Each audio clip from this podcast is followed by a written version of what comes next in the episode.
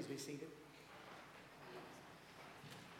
Grace and peace to you from God our Father and from the Lord and Savior Jesus Christ. Let us pray. Holy Father, as we remember those who have gone before us today, we thank you for the cloud of witnesses, the saints who are here with us now. We ask that you help us, guide us, give us strength to go out and share your good news to the world. In Jesus' name, amen. One of the candles that were lit here this morning was lit in memory of my father-in-law. He died on January the 26th, 2013. That was a very difficult year for my family. For one, we were dealing with his loss. And even though I had been trained about grief, this was the first time that it was really in my home. But then later that year, in October or November, my wife's aunt got pneumonia. Her name was Virginia Culbertson. And in true Culbertson fashion, she did not go to the doctor when she started feeling bad. She waited and waited until finally a friend came over and said, "You are going to the hospital." And so they immediately admitted her, and within a couple of days, they actually had to put her on a ventilator because the pneumonia was so bad and that she needed time for her lungs to strengthen back up. When they tried to wean her off of the ventilator, however, it was very difficult for her because she would panic and her oxygen levels would drop. So eventually they had to put in a trach in order for them to get her off sedation enough so that she could come through. But she had been sedated for so long that it had gotten into her system, and for weeks and months, she was very disoriented. But little by little, Tuda, which is what we called her, was coming back to us. Now, in the midst of all this, right at the beginning, she lived in Fountain Inn up near Greenville, and being the only family member that could make their way up there during the workday, I was voluntold to go. And so, because Stacy and her brother had both taken a lot of time off with their father's death, and their mother was in Aiken, and she didn't drive that far very much. And then Stacy's grandmother, who was still living, was in Newberry, and she was really struggling with the loss of her son and was not physically able to go either. So it was me. So I went to the ICU to see Tuda. And at once, when they asked me who I was and I told them that I was the nephew-in-law, they were very excited that family had come, and so they deemed me the healthcare power of attorney. Okay, well, the family was okay with that because I have been around the medical field block enough that I sort of know my way around, and so they would call me periodically with updates or with questions about my aunt-in-law's health. Little by little, more and more, she improved until eventually they sent her to a long-term care facility in Greenville. Well, one day I was on my way to Lutheridge, which is the Lutheran camp just outside of Asheville, and I decided to go through Greenville to go and visit with her on my way there. When I got to the place, though, she was gone. They had taken her to the hospital because they found a little spot of pneumonia on her lung, and they wanted to knock it out so there wasn't a repeat of what we had just endured. So they brought her back later that evening, but I went on the rest of the 45-minute trip to Lutheridge. Now, while I was there at this conference, we were staying in this house, and some of the rooms were in the basement with no windows, and I was in one of those rooms. So at 3:15 that morning, my phone rang. She had gone into respiratory arrest, and they were calling to let me know. It was pitch black in my room. And so for a little bit, I was trying to figure out whether or not I was just dreaming. But then they called back and said that she was being rushed to the hospital and that I needed to come as soon as I could. So I got up, got dressed, and packed my stuff and went to Greenville. On my way there, the hospital called and asked how much longer it would be. And I asked them if she was still living.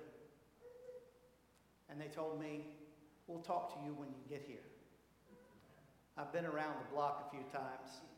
I knew what that meant, and I told them I knew what that meant. And when I came in, I prayed with the body as I've done countless times before. I spoke with the nurses about what had happened, as I've done countless times before. And then I went out to my car. It was about 5:30 in the morning, and I sat there, and I just broke down. Cried like I hadn't cried in a very long time. And yes, some of it was because of the loss, but it was also because I felt so very alone. At that moment, I was the only one who knew she had died. And I knew that it would be my responsibility to call my wife and my brother-in-law to let them know that a year and 2 days after their father had died, that they had also lost their aunt.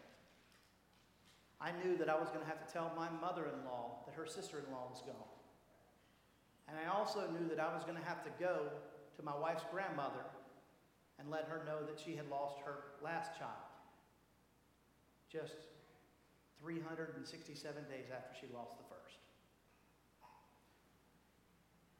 So I went to my office, which was then in Newberry, and waited, because that's where Stacy's grandmother lived, waited for it to get late enough to go over to her house, knowing that our world had been turned upside down. Each of these candles represents a time in your lives when your world has been turned upside down. That's what loss does a lot of times. Because even though we know that this day is coming for every single person who walks the earth, it's still not something that we're ready for, whether it's expected or not. And everything in a moment changes. But that's not the only thing that turns our world upside down, is it? There's job loss. There's a bad diagnosis. There's an injury or car accident or being a victim of a crime. There's all kinds of things that you were going through life. Everything's great, and then everything changes. Our world is completely rocked, and everything is turned upside down, where left is right, and right is left, and down is up, and up is down. And we don't know how to deal with it. As we hear our gospel reading this morning, it's sort of all turned upside down, isn't it? Listen again to what Jesus says. He's speaking to his disciples, and he says, "Blessed are you who are poor, for yours is the kingdom of God. Blessed are you who are hungry now, for you will be filled. Blessed are you who weep now, for you will laugh. Blessed are you when people hate you, when they exclude you, revile you, and defame you on the account of the Son of Man. Rejoice in that day and leap for joy, for surely your reward will be great in heaven. For that is what their ancestors did to the prophets. But woe to you who are rich, for you have received your consolation. Woe to you who are full now, for you will be hungry. Woe to you who are laughing now, for you will weep and mourn. Woe to you when people speak well of you, for that is what their ancestors did to the false prophets." Now, I don't know about you, but there have been times in my life when I felt very poor. Yeah? I mean, I think sometimes money just doesn't go as far as it should. And during those times, blessed would not be the word that I would use to describe my feelings just then. Or in the times of horrible grief, I'm not thinking, man, I sure am blessed. When life stinks, being blessed is not exactly what's on the tip of our mind. And I don't know about you, but when I see a rich person, I'm going, that's a shame. I feel so sorry for that person. And those happy people right there, man, they got it tough. But that's exactly what Jesus is saying here, isn't it? Blessed are those people whose life is in the toilet, and woe to those people who are on top of the mountain. Talk about turning things upside down. Because that's not what we would expect to hear, is it? That's not how we expect life to be. When things are great, they're great. When things are bad, they're bad.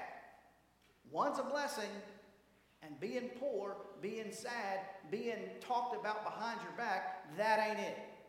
Is it?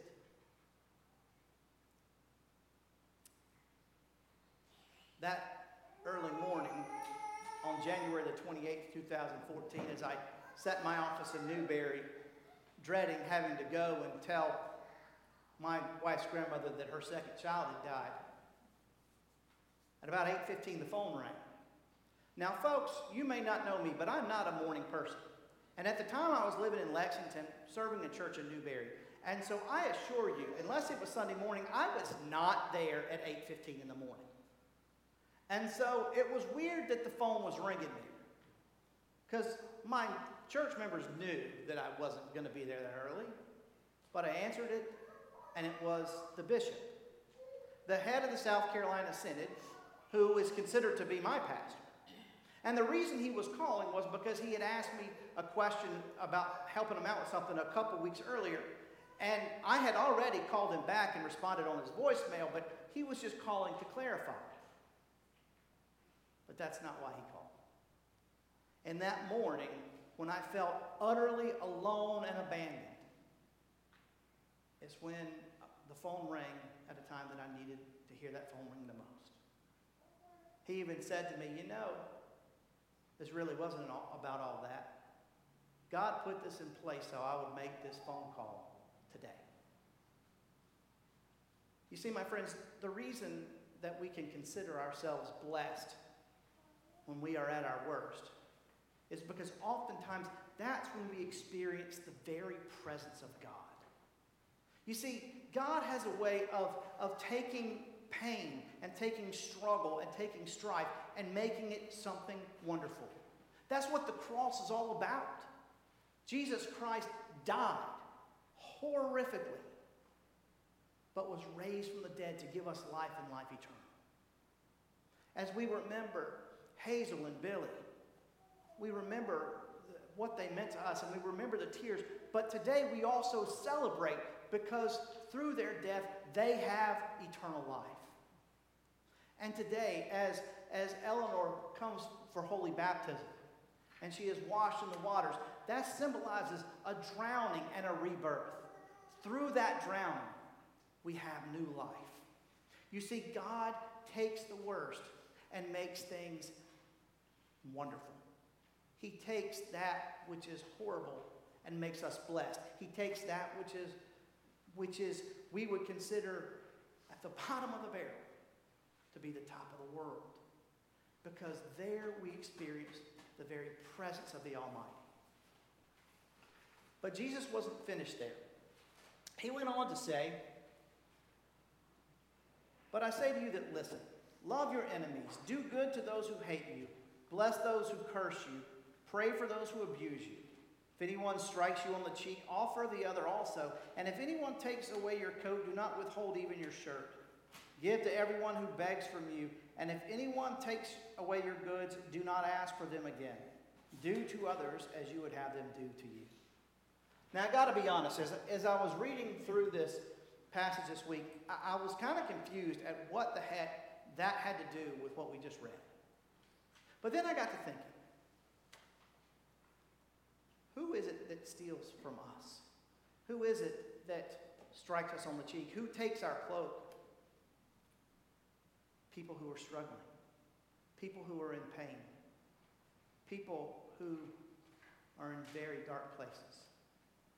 And so I think what this passage is telling us is not only a reminder that God comes to us in the midst of our pain, in the midst of our despair, but also that we are called to represent and represent God when people are in the midst of theirs.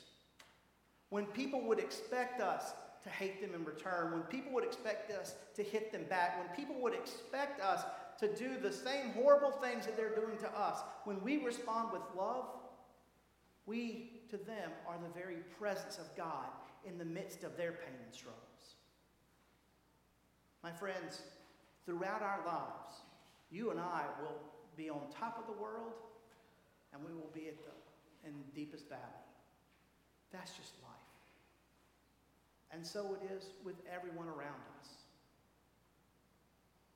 But we can give thanks because God is present in our highs and our lows. And God calls us to be present in His place in the lives of others. Go and be that presence. Amen.